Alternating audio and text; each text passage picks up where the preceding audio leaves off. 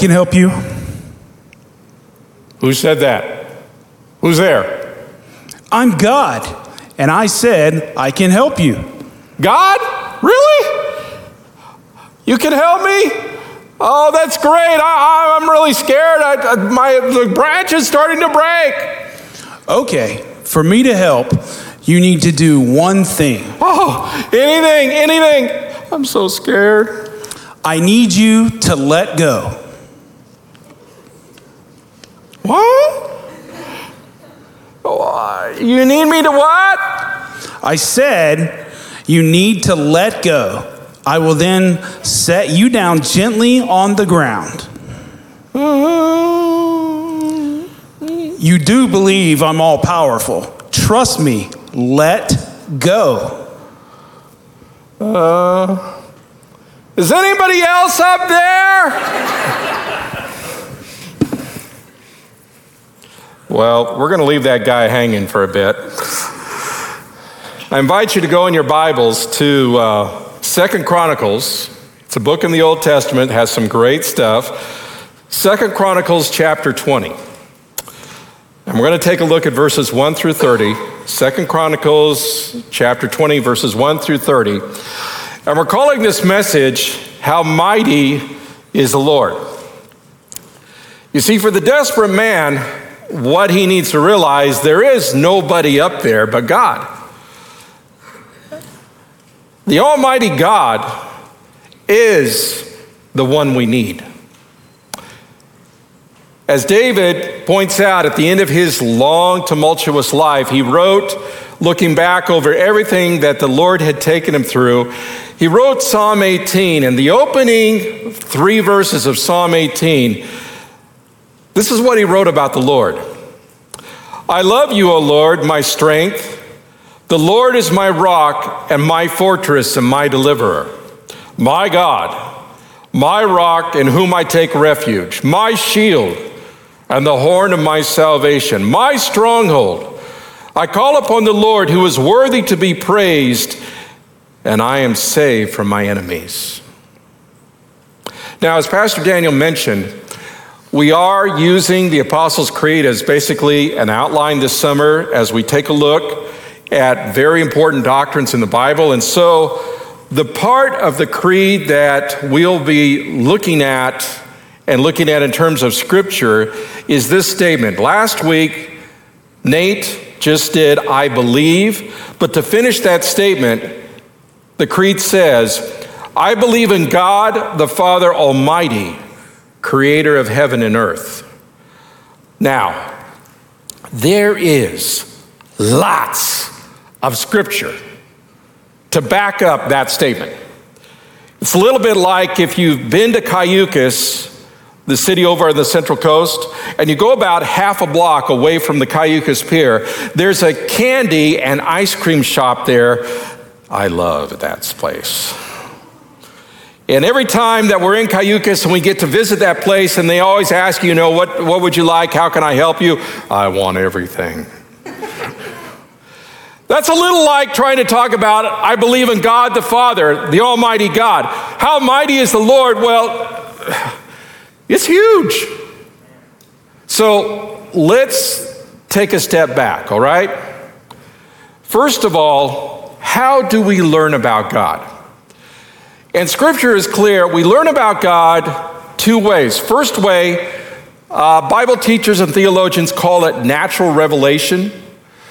And a natural revelation, we learn about God, first of all, in creation.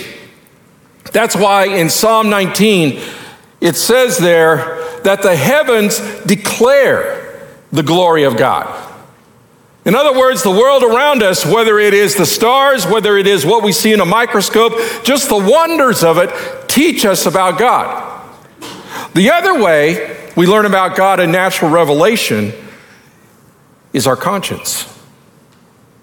And Paul tells us in Romans chapter 2 that even for people who have never heard God's law, such as the Ten Commandments, the essence of that law is written upon their hearts and their minds, their thoughts either excusing them or accusing them, depending on how they live by that inner moral compass that God has given to people.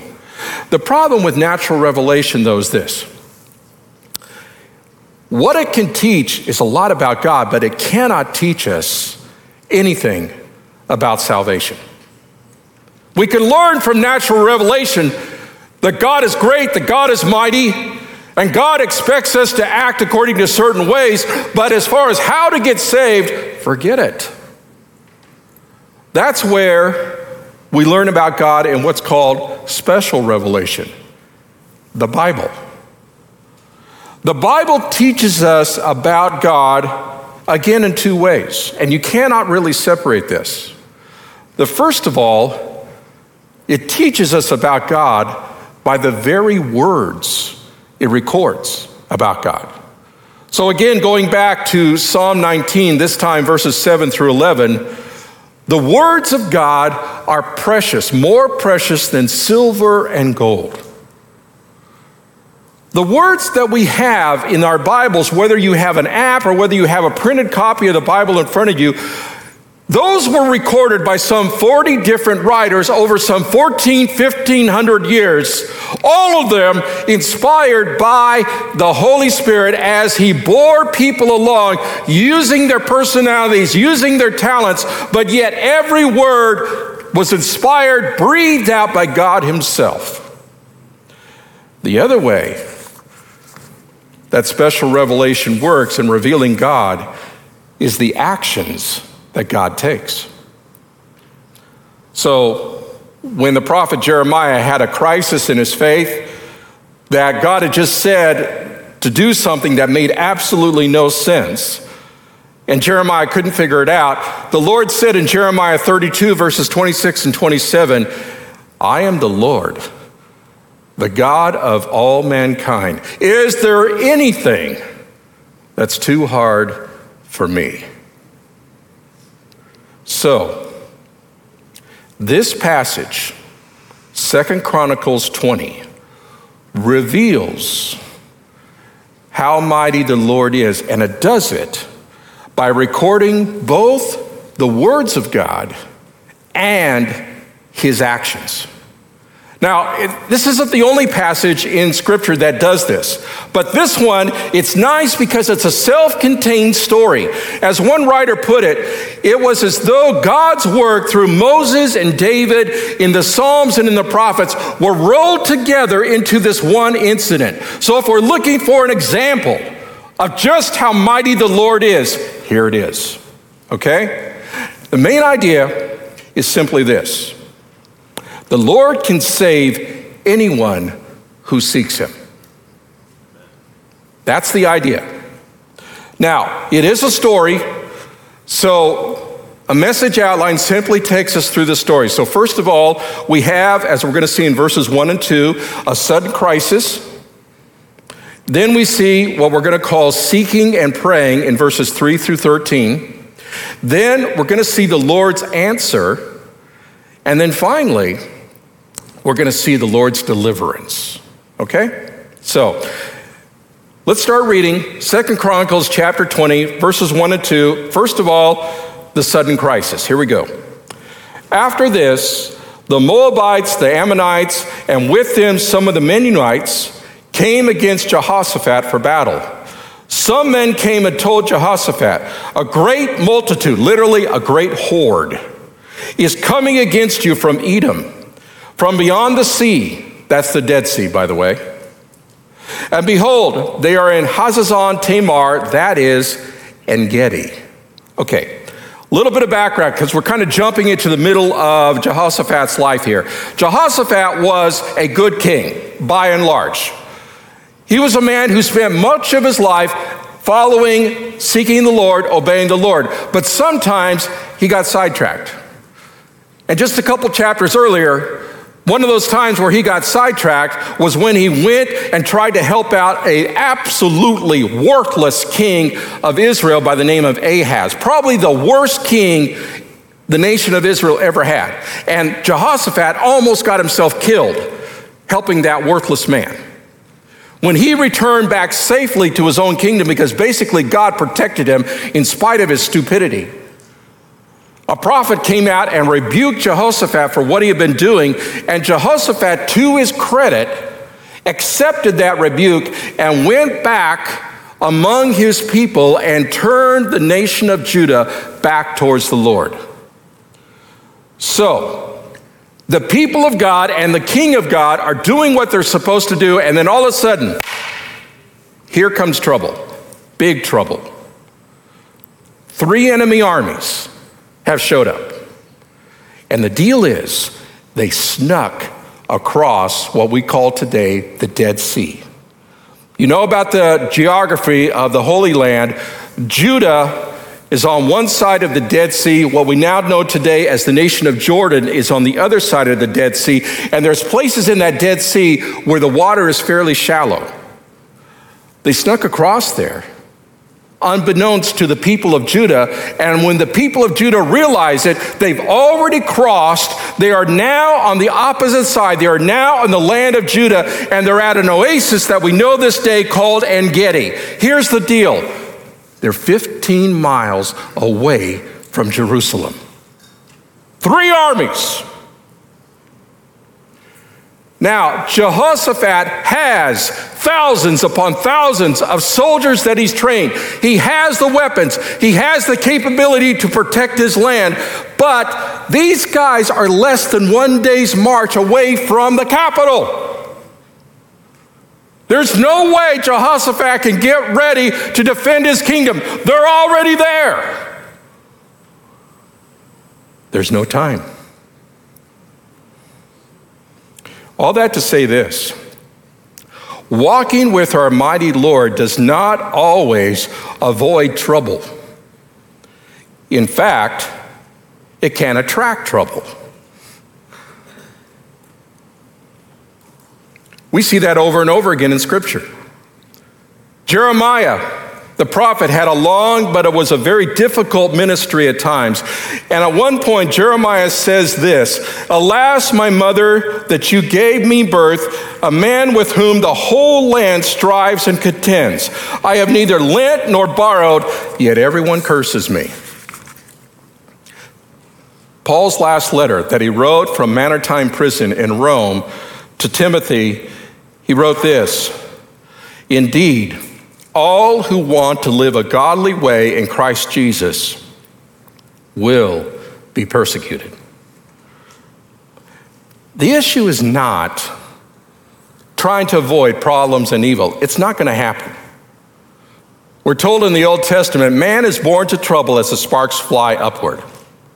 It's going to happen. The issue, though, is this what do we do when we're in serious trouble. So, what did Jehoshaphat do? He's just heard this, these three armies are right on his land. He cannot possibly respond quick enough to deal with the issue. So, what does he do? Well, that's verses 3 through 13. Again, we're calling this seeking and praying. So, let's take a look at verses 3 and 4. Then Jehoshaphat was afraid and set his face to seek the Lord and to proclaim a fast throughout all Judah. And Judah assembled to seek help from the Lord. From all the cities of Judah, they came together to seek the Lord. Did you catch it? Seek, seek, seek. Key word. Isaiah 55 6 says, Seek the Lord while he may be found, call on him while he is near. Now, notice they're not just seeking the Lord, but they're doing something else very tangible, and that is they're having a fast. Now, fasting is not something we really do a whole lot of in the modern contemporary church, but frankly, we should. Because biblical fasting meant you focus seriously upon seeking God rejecting sin and seeking the Lord's help and direction. Now, sadly, a lot of times fasting became basically something like what the scribes and Pharisees did to show it off to other people, made their faces look sad and disfigured themselves so that everybody said, Oh, look at him. He's fasting. Look how godly he is. Lord said they've already had their reward. That's it. But fasting, when it's done right, here's what it does, according to Isaiah 58. Then your light will break out like the dawn, and your recovery will spring up quickly. And your righteousness will go before you. The glory of the Lord will be your rear guard. Then you will call, and the Lord will answer. You will cry out for help, and he will say, Here I am. A question we should ask ourselves, guys, is this What is the first thing we do when we're in real trouble? Do we earnestly seek God's help? About 30 years ago or so, actually a little more than that, I was in real trouble. Um, I graduated from seminary in 1988, so that's a while ago. Did very well in school. Start pastoring a small church here in Bakersfield. Discovered, number one, I'm not a church planter. So that ministry didn't last. Then Linda and I came back to the previous church that used to be here. I was serving on staff at the church, realizing, hey, I love teaching the Bible. But the senior pastor had to tell me, I don't need another Bible teacher, Vance. I had to go work at a Christian school, Heritage Academy. The first year that I was working teaching junior high at Heritage Academy, to put it bluntly, it was a train wreck. And it looked like I was going to lose that job too. Four years, three different ministries. I'll tell you, we were earnestly seeking God at that point because He was our only recourse. So, what is the first thing we do when we are in real trouble?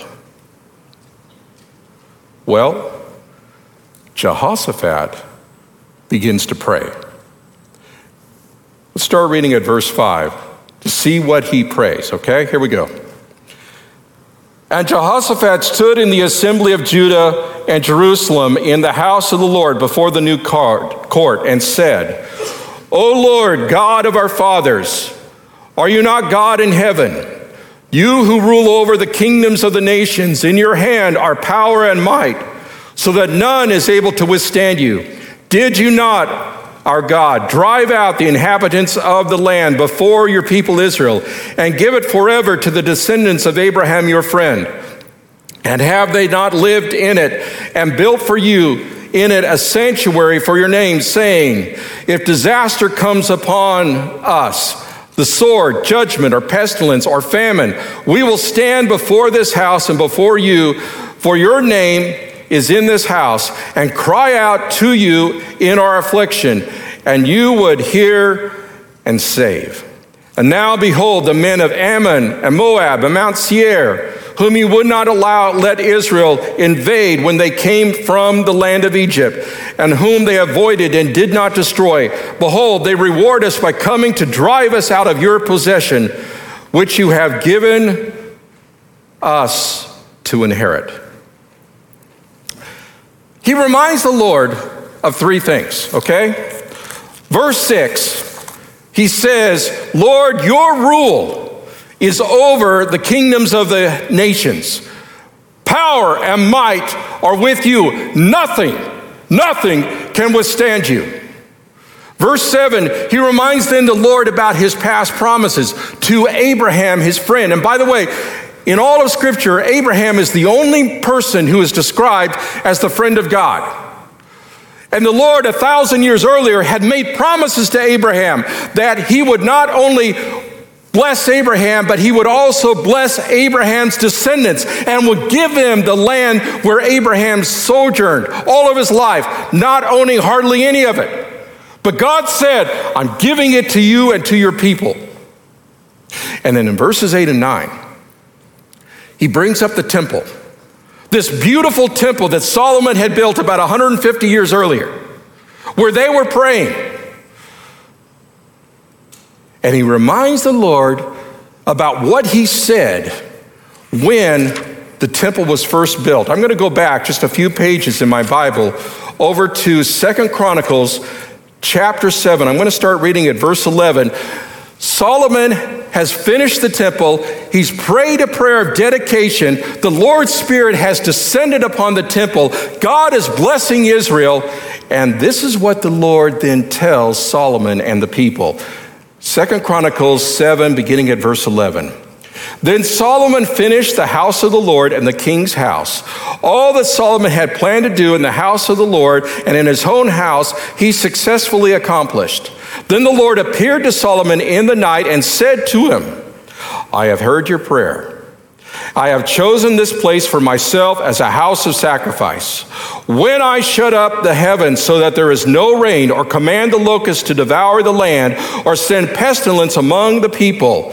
Now, this next verse might sound familiar. If my people, who are called by my name, humble themselves, pray and seek my face, and turn from their wicked ways. Then I will hear from heaven and will forgive their sin and heal their land. Now my eyes will be open and my ears attentive to the prayer that is made in this place. He reminds God about his rule. He reminds God about his past promises he reminds the Lord of his blessing and his promises on that temple. Now, do you think God already knew all this? Of course he did. God is omniscient. He knows everything. So, why would Jehoshaphat do this? Well, here's why. Effective prayer begins when we remember the greatness of our God. Notice he hasn't asked the Lord for anything yet. All he's done so far is remember, and in the process, he's reminding himself and the people around him of just how mighty the Lord is. Are we so focused on our trouble that we have lost sight of how mighty the Lord truly is? It happens, doesn't it? You know, let me take you to another passage in the Old Testament. Book of Isaiah, Isaiah chapter 40. Isaiah chapter 40, the Lord gives us and Israel a little tutorial a little lesson of how great he is. So, Isaiah 40, I'm going to start reading at verse 25. It's God speaking. To whom then will you compare me that I should be like him, says the Holy One? Lift up your eyes on high and see. Who created all these? Look up at the stars. With the naked eye, that's all they had. They could see thousands. Now we have these telescopes like the Webb and like the Hubble. There's trillions of stars out there, and he's got a name for every one of them. He who calls them out, their hosts by number, calling them all by name, by the greatness of his might, and because he is strong and powered, not one is missing. Why do you say, O Jacob, and speak, O Israel? My way is hidden from the Lord, and my right is disregarded by my God. Have you not known?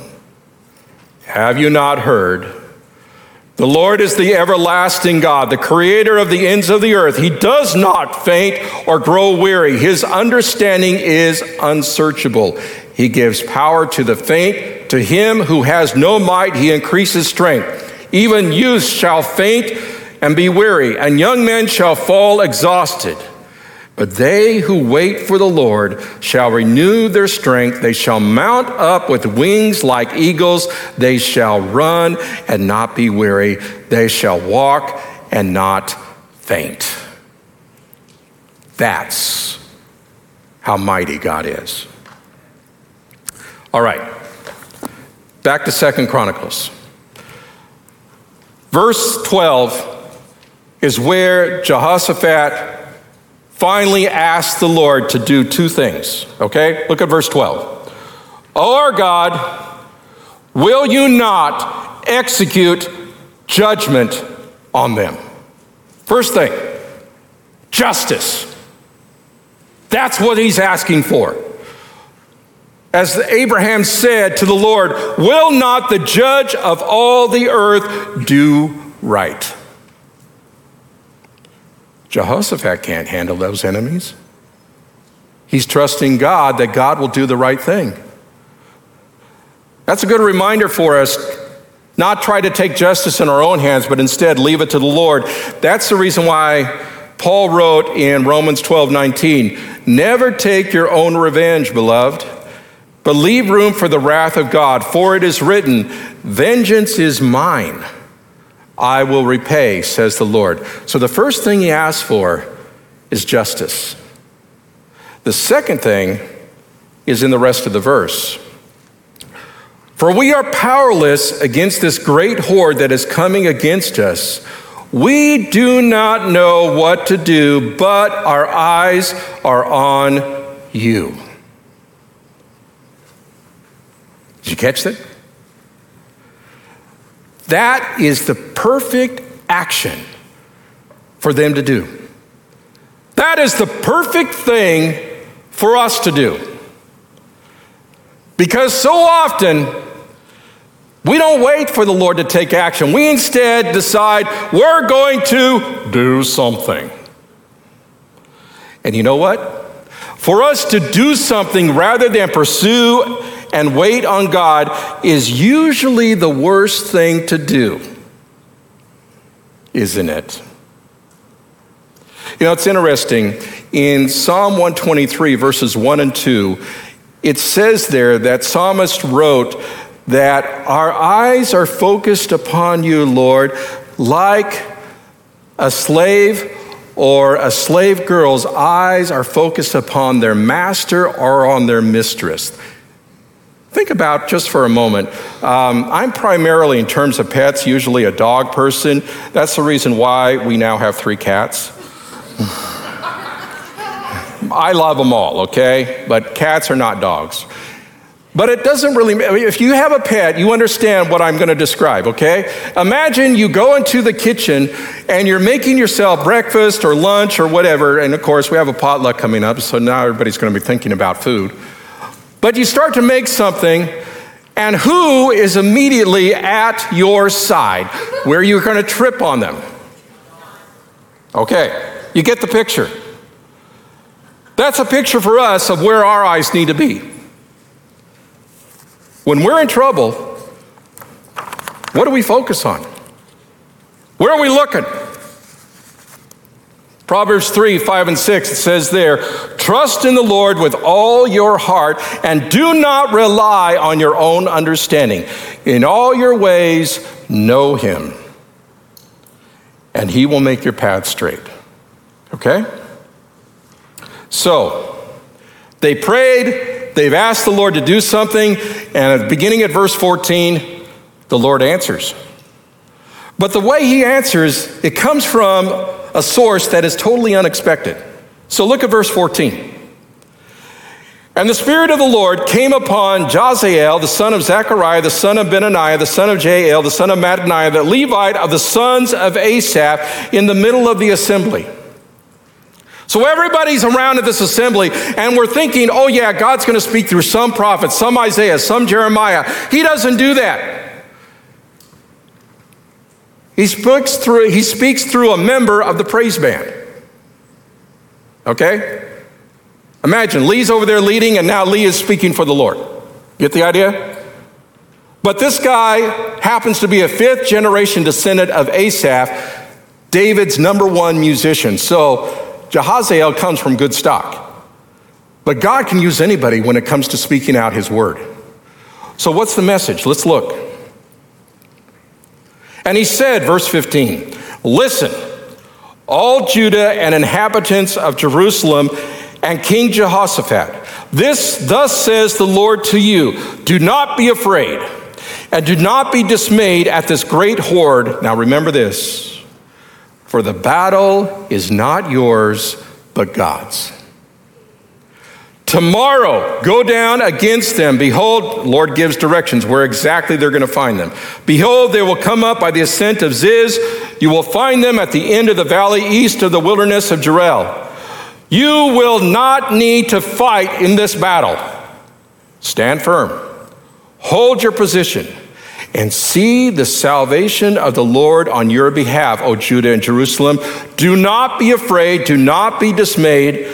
Tomorrow go out against them, and the Lord will be with you. Three things. First of all, don't be afraid. The fear of man is a snare, but whoever trusts in the Lord is safe. Isaiah 2:22 Take no account of man whose breath of life is in his nostrils, why should he be esteemed? And then, who does the battle belong to? Oh, come on. Who does the battle belong to? Good, you're with me. Want to make sure you're awake. Okay? The divine warrior is on the move. God is going to fight for his people. All they have to do is watch. Maybe bring popcorn. That might be nice. But just watch as God moves. And by the way, he's done this before.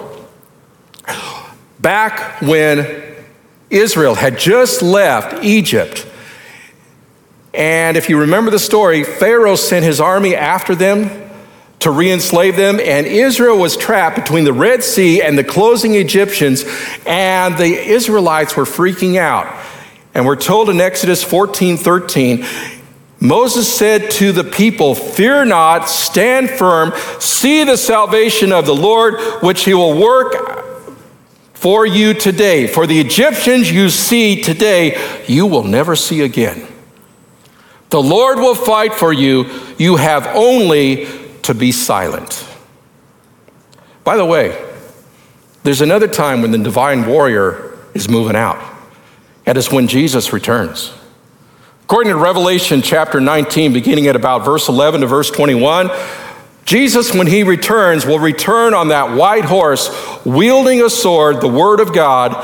And by the way, he has the armies of heaven with him, but the armies of heaven, if you look carefully at that passage and elsewhere, they don't have to do anything. Jesus takes care of it all. Okay?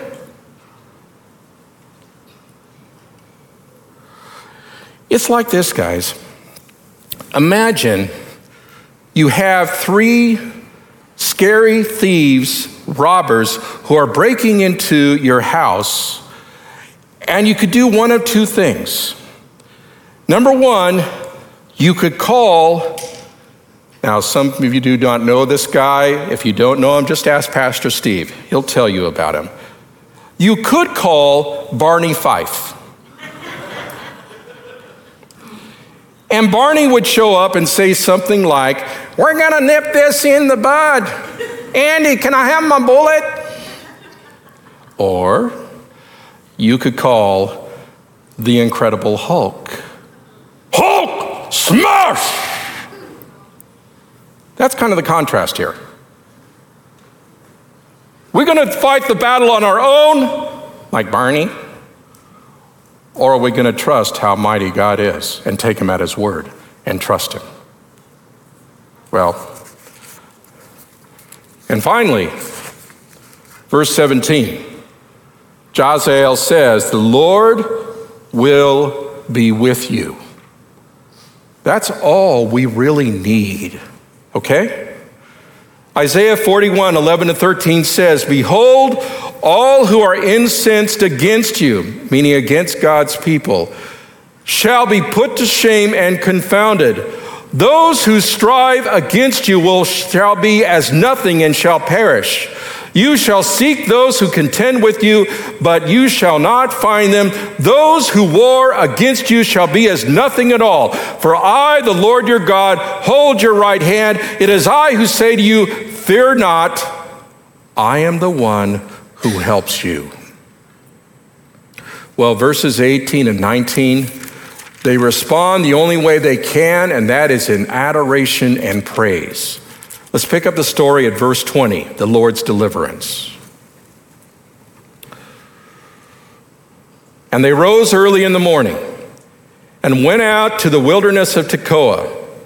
And when they went out, Jehoshaphat stood and said, Hear me, Judah and inhabitants of Jerusalem. Believe in the Lord your God, and you will be established. Believe his prophets, and you will succeed. Now, that's great in English, but it, the English here cannot quite capture what the original language, the Hebrew, says because our language just doesn't quite work the same, okay? But really, three times, three times, Jehoshaphat is telling them, believe, believe, believe. And by the way, the word he uses for believe, we use it constantly. It's the word amen. We say amen when we agree with something in church, right? So he's telling them basically this have faith in the Lord and in his prophets, and he will have faith in you. Now, without faith, it is impossible to please God since the one who draws near to him must believe that he exists and that he rewards those who seek him. James warns us in James chapter 1, verses 6 to 8 do not ask God for something and then doubt. James says you'll never get anything from God, least of all wisdom, if you do that. He says we're then being a double minded man. That's wussy faith. Matter of fact, that's not even faith. Rather, like Jehoshaphat is saying, we have to take God at his word. So, what happens? Well, notice the next thing. Verse 22. Oh, sorry, verse 21. And when they had taken counsel with the people, he appointed those who were to sing to the Lord and praise him in holy attire. And they went before the army and said, Give thanks to the Lord for his steadfast love endures forever. Who's going first?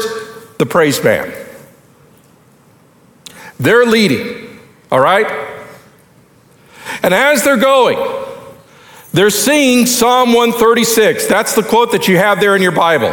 Sometime take a look at Psalm 136 because over and over again it says there, His steadfast love endures forever. His steadfast love endures forever. You want to, God has answered our prayers, His steadfast love endures forever. God created all that exists, His steadfast love endures forever. It builds up like a crescendo. And that's what they're singing. And then notice verse 22 when they began to sing and praise, the Lord set an ambush. He waits until they begin to praise God and he acts. The Lord does inhabit the praises of his people. You are holy, enthroned on the praises of Israel. Psalm 22, verse 3. And notice it says in our Bibles that the Lord set an ambush. Literally, those who were lying in wait took action. Maybe they were angels. We don't know. We're told in Psalm 91, verses 11 and 12, that God will send his angels to keep watch over us so that we will not stumble. But however he did it, the next verse says, verse 23 The men of Ammon and Moab rose against the inhabitants of Mount Seir, devoting them to destruction. And when they had made an end of the inhabitants of Seir, they all helped to destroy one another. This is so typical of the Lord. He takes action, He takes justice, but He uses the weapons of Israel's enemies, God's people's enemies, against themselves. They destroy each other. And when Jehoshaphat and the praise band and Israel's army goes over the ridge, they look down and everybody's dead. So for the next three days, they collected the spoils. It took them three days of work to take everything back from those dead soldiers back to Jerusalem. And then, according to verse 28, they came to Jerusalem with harps and lyres and trumpets to the house of the Lord. And the fear of the Lord came upon all the kingdoms of the countries when they heard that the Lord had fought against the enemies of Israel. So the realm of Jehoshaphat was quiet. The Lord gave him rest all around. They didn't have to fight, they just watched. God's deliverance. And then they had a blessing and they had a celebration. And the end result was peace. Oh, we can do our battles in our own strength and we'll fail, or we can do things God's way, trust Him, and have peace. You keep him in perfect peace whose mind is stayed on you because he trusts in you. Trust in the Lord forever, for the Lord God is the everlasting rock. Okay, in conclusion, how mighty is the Lord? We will never know unless we trust Him. He'll let us try to figure it out on our own, but if we will trust Him, we'll see how mighty He is. Are you willing to seek the Lord and to trust Him with whatever it is that you're dealing with? Seek the Lord while He may be found. Call upon him while he is near. Well, as we conclude this part of the service, and we still have communion, so please don't, don't leave. Please stay. We're going to do communion after a time of prayer.